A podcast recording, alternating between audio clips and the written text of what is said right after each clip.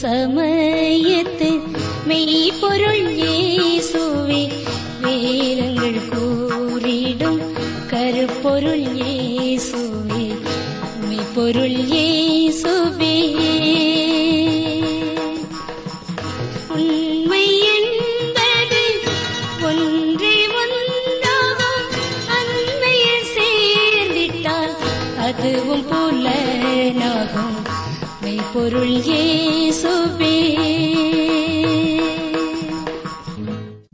வேத ஆராய்ச்சி அன்பர்களே நீங்கள் காலையில் துயிலெழுந்து வானொலி பெட்டிக்கருகில் உட்கார்ந்து ஆவலோடு வேத வசனத்திற்காக காத்திருக்கிற உங்களை தேவன் நிச்சயம் ஆசீர்வதிப்பார்.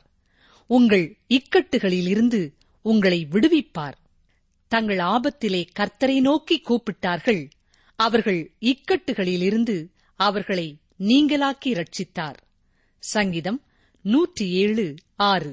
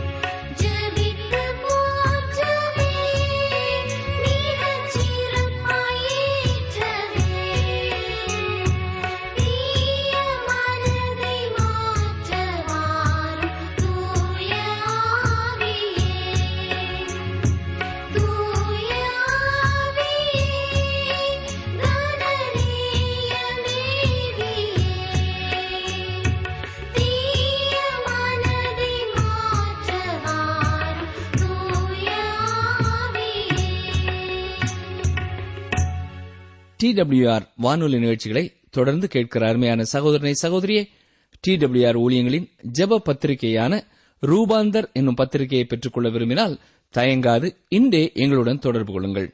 இந்நாட்களிலே நாம் ஓசியா தீர்க்கதரிசியின் புத்தகத்தை கற்று வருகிறோம். இன்று ஓசியா எட்டாம் அதிகாரம் முதலாம் வசனம் முதல் ஒன்பதாம் அதிகாரம் இரண்டாம் வசனம் வரை சிந்திக்கப் போகிறோம்.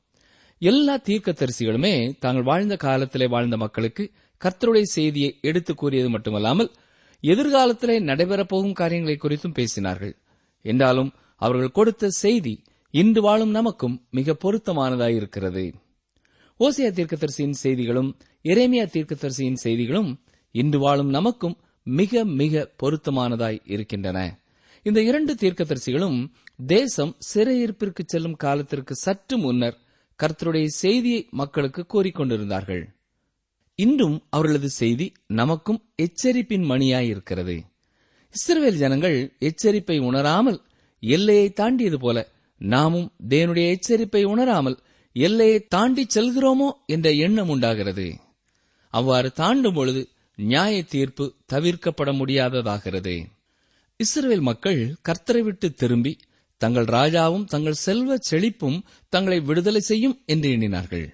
கவனியங்கள் வாசிக்கிறேன். ஓசியா எட்டாம் அதிகாரம் முதல் நான்கு வசனங்கள். உன் வாயிலே எக்காலத்தை வை. அவர்கள் என் உடன்படிக்கையை மீறி என் நியாயப்பிரமாணத்துக்கு விரோதமாக துரோகம் பண்ணினபடியினால் கர்த்தருடைய வீட்டின் மேல் சத்துரு கழுகை போல் பறந்து வருகிறான். எங்கள் தேவனே உம்மை அறிந்திருக்கிறோம் என்று சொல்லி இஸ்ரவேலர் கூப்பிடுவார்கள்.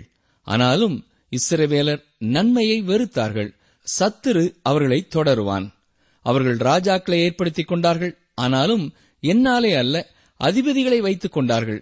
ஆனாலும் நான் அறியேன் அவர்கள் வேறறுப்புண்டு போகும்படி தங்கள் வெள்ளியினாலும் தங்கள் பொன்னினாலும் தங்களுக்கு விக்கிரகங்களை செய்வித்தார்கள் தேவன் இங்கே மிக தெளிவாக ஏன் அவர்களை சிறையிருப்பிற்குள்ளே ஒப்புக் கொடுக்கப் போகிறார் என்பதை விளக்குகிறார்.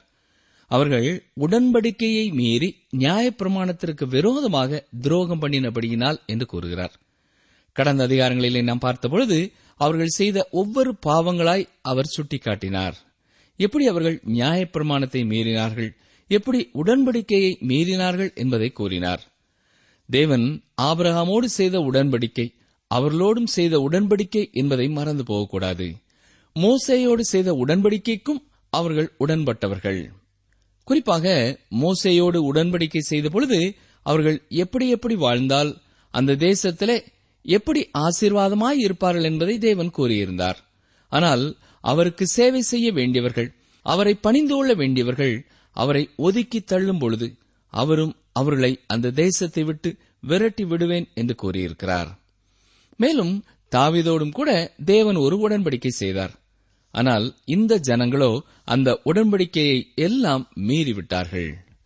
தேவன் ஒருபோதும் தனது உடன்படிக்கையை மீறுபவர் அல்ல.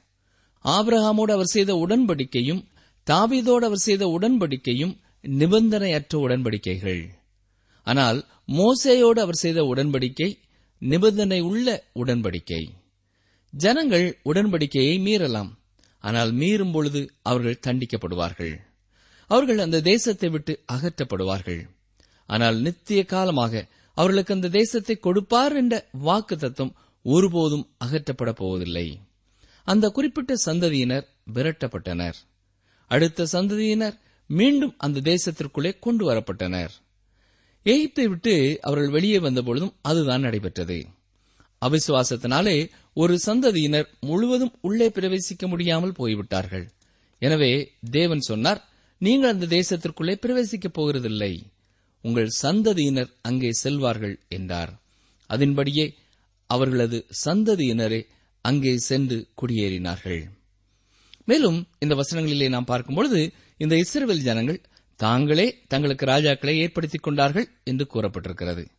தேவன் மிக தெளிவாக தாவீதின் சந்ததியினரே ஆள வேண்டும் என்று கூறியிருந்தார். ஆனால் எரோபெயாம் கலகம் செய்து மக்களை பிரித்து விட்டான். அவனை தொடர்ந்து வந்த அரசர்கள் ஜீவனுள்ள தேவனாய கர்த்தரிடமாய் திரும்பவில்லை. தேவனை தொழுது கொள்ளும்படியாக மக்களை அவர்கள் திருப்ப முயலவில்லை. அதற்கு மாறாக விக்கிரக ஆராதனைக்குள்ளாய் வழிநடத்திவிட்டார்கள் எரோபயாம் எரோபெயாம் ஆரம்பத்திலேயே இரண்டு பொன் கன்றுக்குட்டிகளை வைத்தான். ஒன்றை சமாரியாவிலும் ஒன்றை பெத்தேலிலும் வைத்தான். ஜனங்கள் எருசலேம் பட்டணத்திற்கு தேவனை தொழுது கொள்ளும்படியாக தேவாலயத்திற்கு சென்றுவிடக்கூடாது என்பதற்காக அவன் அவ்வாறு செய்தான். தேவன் அங்கீகரிக்காத அரசர்களை அவர்கள் ஏற்படுத்திக் கொண்டபடினாலே தேவன் அவர்களை தண்டித்தார். ஓசியா எட்டாம் அதிகாரம் ஐந்தாம் வசனத்தை பாருங்கள். சமாரியாவே உன் கண்டுக்குட்டி உன்னை வெறுத்து விடுகிறது. என் கோபம் அவர்கள் மேல் மூண்டது. எதுவரைக்கும் சுத்தாங்கம் அடைய மாட்டாதிருப்பார்கள். கவனித்தீர்களா? எதுவரைக்கும் சுத்தாங்கம் அடைய மாட்டாதிருப்பார்கள். அவர்கள் குற்றமுள்ளவர்கள் பாவமுள்ளவர்கள். அவர்கள் சுத்தமானவர்கள் அல்ல. சமாரியாவே உன் கண்டுக்குட்டி என்று கூறுகிறார். உம்ரியின் காலத்திலே சமாரியா இஸ்ரவேலின் தலைநகராயிருந்தது. அந்த உம்ரிதான் ஆகாவின் தகப்பன். ஆகாப் ஏசபேலை திருமணம் செய்தான். ஏசபேலின் தகப்பனாரும் பாகாலின் ஆசாரியனாயிருந்தான். இந்த ஏசபேல் இஸ்ரவே தேசத்திற்குள்ளே அநேக பாகால் தீர்க்கதரிசிகளை கொண்டு வந்தாள். அநேக இஸ்ரவேல் ஜனங்கள் பாகால் வணக்கத்தை பின்பற்ற ஆரம்பித்தார்கள். மேலும் ஐந்தாம் வசனத்தில் என்ன பார்க்கிறோம்? என் கோபம் அவர்கள் மேல் மூண்டது. ஆம் தேவன் அவர்களை நியாயம் தீர்க்க தீர்மானித்து விட்டார். இன்றைக்கும் சமாரியா இருந்த இடம் பாழடைந்து கிடக்கிறது. உண்மையில் அது மிக அழகான ஒரு இடமாயிருந்தாலும் இன்றைக்கும் அது பாழாய் கிடக்கிறது. ஒரு காலத்திலே அந்த இடத்திலே செல்வ செழிப்பான அரண்மனை இருந்திருக்கிறது. அந்த பகுதிகளிலே அகழ்வாராய்ச்சி செய்தவர்கள் கூறுவது என்ன தெரியுமா? மிக அழகான வாசனை திரவியம் வைக்கக்கூடிய தந்தத்தினால் செய்யப்பட்ட சிறிய பாட்டில்கள் கிடைத்தது என்கிறார்கள். ஆம் பிரியமானவர்களே தேவன் சமாரியாவை நியாயம் தீர்த்தார். அது மிக அழகான ஒரு இடமாயிருந்தது. அழகான கட்டிடங்கள் அங்கே இருந்தன. ஆனால் தேவனை விட்டு பொன் கன்றுக்குட்டியை வணங்க மக்கள் திருப்பப்பட்டதினாலே அந்த இடமும் தேவனால் பாழாக்கப்பட்டது. ஓசியா எட்டாம் அதிகாரம் ஆறாம் வசனம் அதுவும் இஸ்ரவேலருடைய செய்கையே. தட்டான் அதை செய்தான். ஆதலால் அது தேவன் அல்லவே. சமாரியாவின் கன்றுக்குட்டி துண்டு துண்டாய் போம். பிரிமானவர்களே அந்த கன்றுக்குட்டி எங்கே போனது என்று இன்று யாருக்கும் தெரியாது. அகழ்வாராய்ச்சி குழுவும் எந்த ஒரு துண்டையும் கண்டுபிடிக்கவில்லை. அதை எங்கே யார் எடுத்துச் சென்றார்கள் என்று தெரியவில்லை. அது துண்டு துண்டாக்கப்பட்டு அத்தனையும் உருக்கி எடுக்கப்பட்டிருக்கும். தேவன் என்ன சொன்னார்? என்னை விட்டு நீங்கள் அந்த பொன் கன்றுக்குட்டியை வணங்கும்படியாய் திரும்பலாம். ஆனால் அது உங்களை ரட்சிக்க உங்களுக்கு உதவி செய்யக்கூடிய ஒரு தேவன் அல்ல. ஓசியா எட்டாம் அதிகாரம் ஏழாம் வசனம். அவர்கள் காற்றை விதைத்து சூறை காற்றை அறுப்பார்கள். விளைச்சல் அவர்களுக்கு இல்லை. கதிர் மாவை கொடுக்க மாட்டாது. கொடுத்தாலும் அந்நியர் அதை விழுங்குவார்கள். இது பஞ்சத்தை குறித்த தீர்க்க தரிசனமாயிருக்கிறது மேலும் இது அந்த தேசத்தின் மேலே வரப்போகிற எதிரியை குறித்த தீர்க்க தரிசனமாகவும் இருக்கிறது. ஓசியா எட்டாம் அதிகாரம் எட்டாம் வசனம். இஸ்ரவேலர் விழுங்கப்படுகிறார்கள். அவர்கள் இனி புறஜாதிகளுக்குள்ளே விரும்பப்படாத பாத்திரத்தைப் போல் இருப்பார்கள். கவனித்தீர்களா? இஸ்ரவேலர் விழுங்கப்படுகிறார்கள். பிரிமானுள்ளே இஸ்ரவேலிலிருந்து பிரிந்து வாழ்ந்த தேசத்தில் இருந்த அந்த பத்து கோத்தரத்து மக்கள் இன்று எங்கே போனார்கள்? அந்த வசனத்தின் கடைசி பகுதி என்ன சொல்கிறது?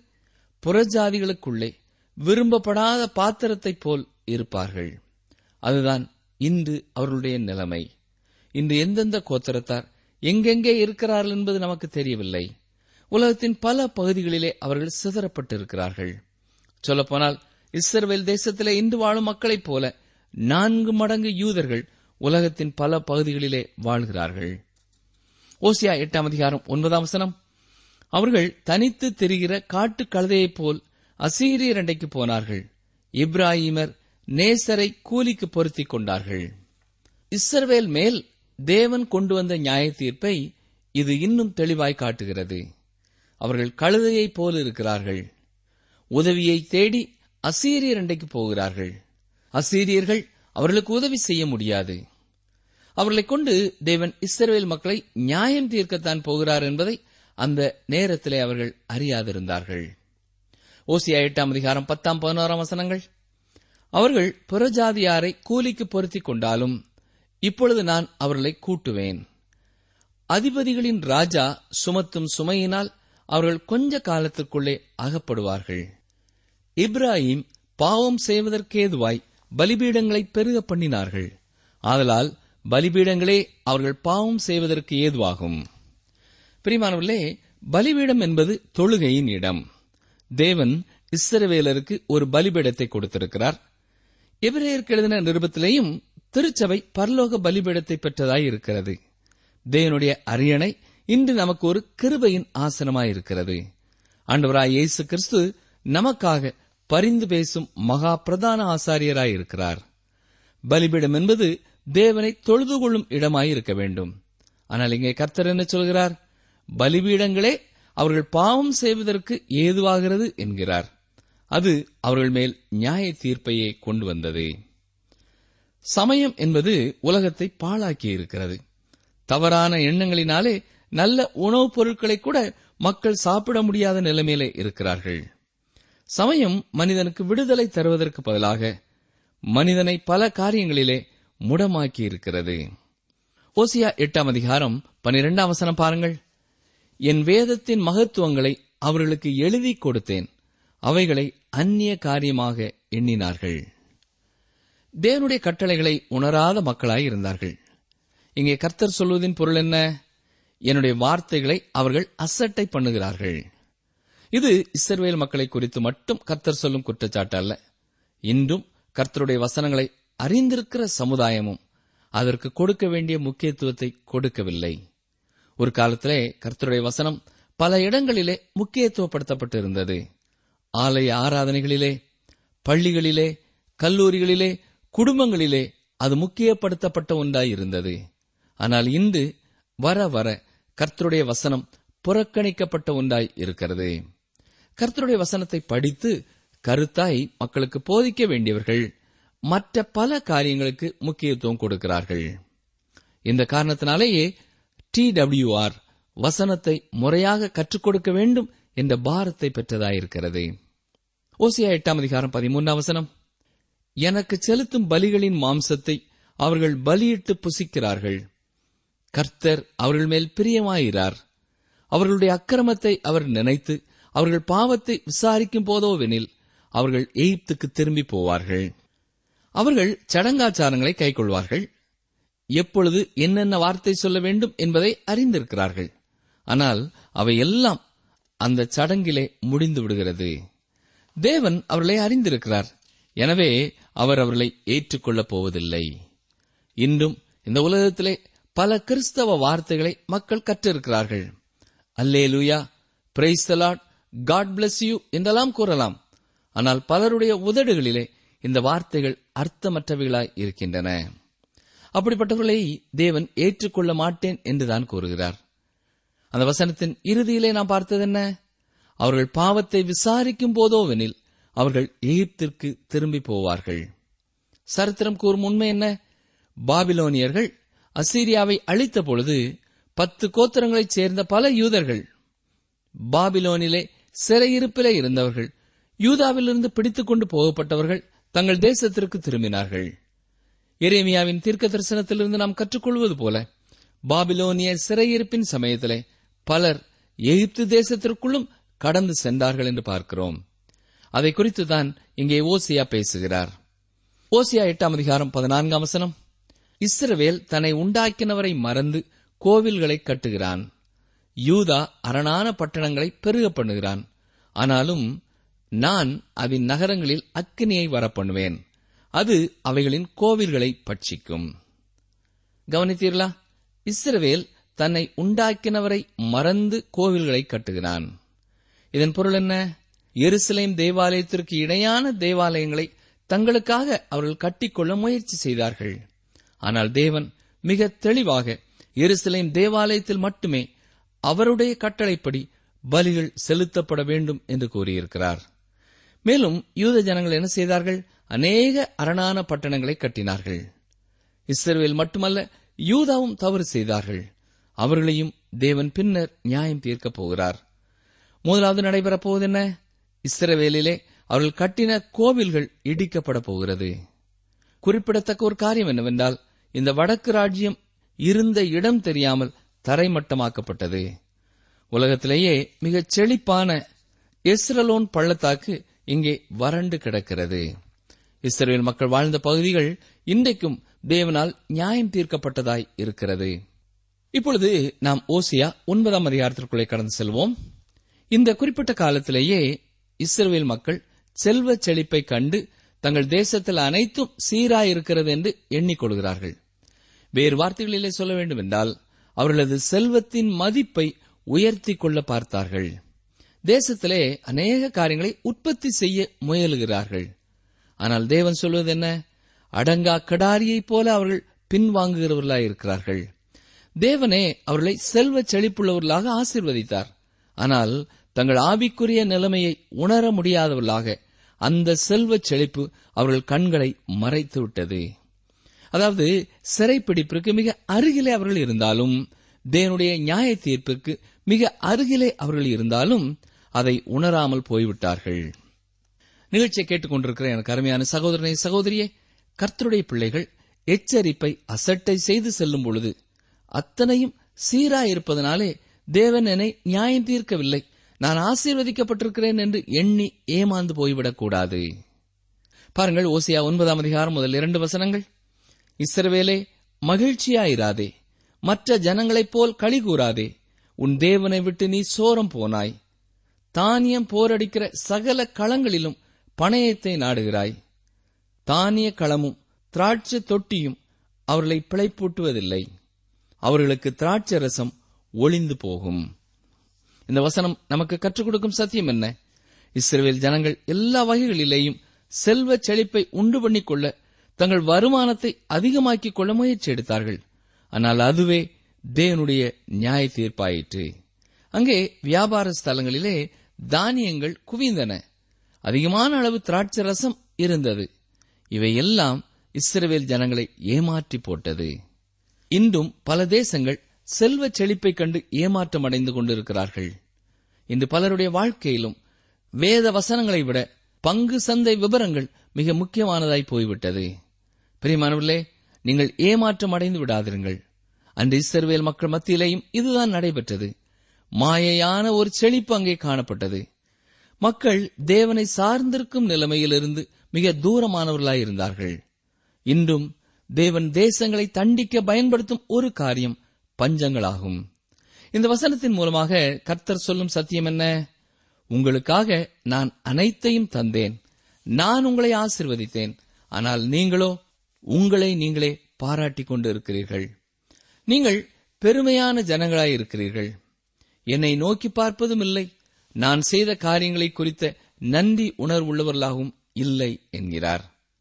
அதுதான் இந்த இஸ்ரேல் மக்களின் நிலைமையாயிருந்தது. இன்றும் கர்த்தரை அறிந்திருக்கிறோம் என்று சொன்ன பல ஜனக்கூட்டத்தின் நிலைமையும் இதுவாகவே இருக்கிறது. செல்வம் வேண்டும் செழிப்பு வேண்டும் ஆனால் கர்த்தருடைய வார்த்தை தேவையில்லை. வேறு வார்த்தைகளிலே சொல்ல வேண்டுமென்றால் செழிப்பை காட்டிலும் பற்றாக்குறையே பற்றி கொண்டிருந்தது. நிகழ்ச்சியை கேட்டுக்கொண்டிருக்கிற எனக்கு அருமையான சகோதரனை சகோதரியே உலக பிரகாரமான ஆசீர்வாதங்கள் கர்த்தர் உங்களோடு இருக்கிறார் என்பதற்கு அத்தாட்சி என்று ஏமாந்து போகாதிருங்கள். தேவன் இஸ்ரேல் ஜனங்களை நியாயம் தீர்த்தார். இன்றும் தம்முடைய பிள்ளைகள் தொடர்ந்து தவறான பாதையை தெரிந்து கொள்ளும் பொழுது அவர் நியாயம் தீர்க்கிறவராயிருக்கிறார். நம்மை நாமே ஆராய்ந்து பார்த்து இன்னும் நம்மை தாழ்த்தி அவர் கரங்களிலே ஒப்புக் கொடுப்போமா? இந்த நாளிலேயே நம்மை பரிசுத்தப்படுத்தி அவர் நம்மை பிரித்தெடுத்து அவர் நாமத்திற்கு மகிமையாக பயன்படுத்தும்படியாய் தாழ்த்தி அவருடைய கரங்களிலே ஒப்புக் கொடுப்போமா? ஜெபம் செய்வோம். எங்களை நேசிக்கிற எங்கள் அன்பின் பரம தந்தையே நீர் எவ்வளவோ இஸ்ரவேல் ஜனங்களை நேசித்தாலும் கொஞ்சம் கொஞ்சமாய் அவர்கள் உண்மை விட்டு தூரம் போய் இந்த உலகத்திலே சாட்சி குறைவான ஒரு வாழ்க்கை வாழ்ந்ததைப் போல இந்த நாளிலே இந்த நிகழ்ச்சியை கேட்டுக்கொண்டிருக்கிற யாருடைய வாழ்க்கையிலேயும் நேராதபடி காத்துக்கொள்ள வேண்டும் என்று சொல்லி நாங்கள் செபிக்கிறோம். அப்படி சென்ற இஸ்ரவேல் ஜனங்களை நீர் உணர்த்தியது போல இப்பொழுதும் எங்களோடு நீர் பேசுவதற்காக நன்றி செலுத்துகிறோம். இன்றைக்கும் உம்முடைய பிள்ளைகள் என்று கருதப்படுகிற யார் யார்? நீர் விரும்புகிற வண்ணமாக உம்மோடு ஐக்கியப்பட்டவர்களாக இல்லையோ? அப்படிப்பட்டவர்களோடு நீரே தொடர்ந்து பேச வேண்டும் என்று கெஞ்சுகிறோம். இந்த கர்த்தருடைய வார்த்தைகள் அவர்களையும் சுத்தாங்கம் பண்ணட்டும். பிரித்தெடுக்கப்பட்டவர்களாக அநேகருக்கு ஆசீர்வாதம் உள்ளவர்களாக மாற்றட்டும். ஏசு ரட்சகரின் வல்லமிழ நாமத்தினாலே கேட்கிறோம் பிதாவே. ஆமேன். நீங்கள் தொடர்பு கொள்ள வேண்டிய எமது முகவரி வேத ஆராய்ச்சி டி ஆர் தபால் பெட்டி எண் நூற்று முப்பத்தி நான்கு திருநெல்வேலி இரண்டு தமிழ்நாடு. எங்கள் தொலைபேசி எண் தொன்னூற்று நான்கு நாற்பத்தி இரண்டு இருபத்தி ஐந்து இருபத்தி ஆறு இருபத்தி ஏழு மற்றும் ஒரு தொலைபேசி எண் ஒன்பது ஐந்து எட்டு ஐந்து நான்கு ஆறு பூஜ்ஜியம் நான்கு ஆறு பூஜ்ஜியம். எங்கள் இமெயில் முகவரி Tamil DTP at radio eight eight two dot com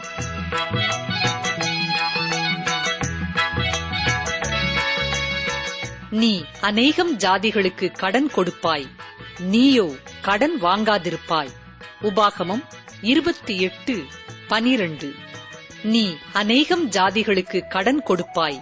நீயோ கடன் வாங்காதிருப்பாய். உபாகமம் இருபத்தி எட்டு பனிரண்டு.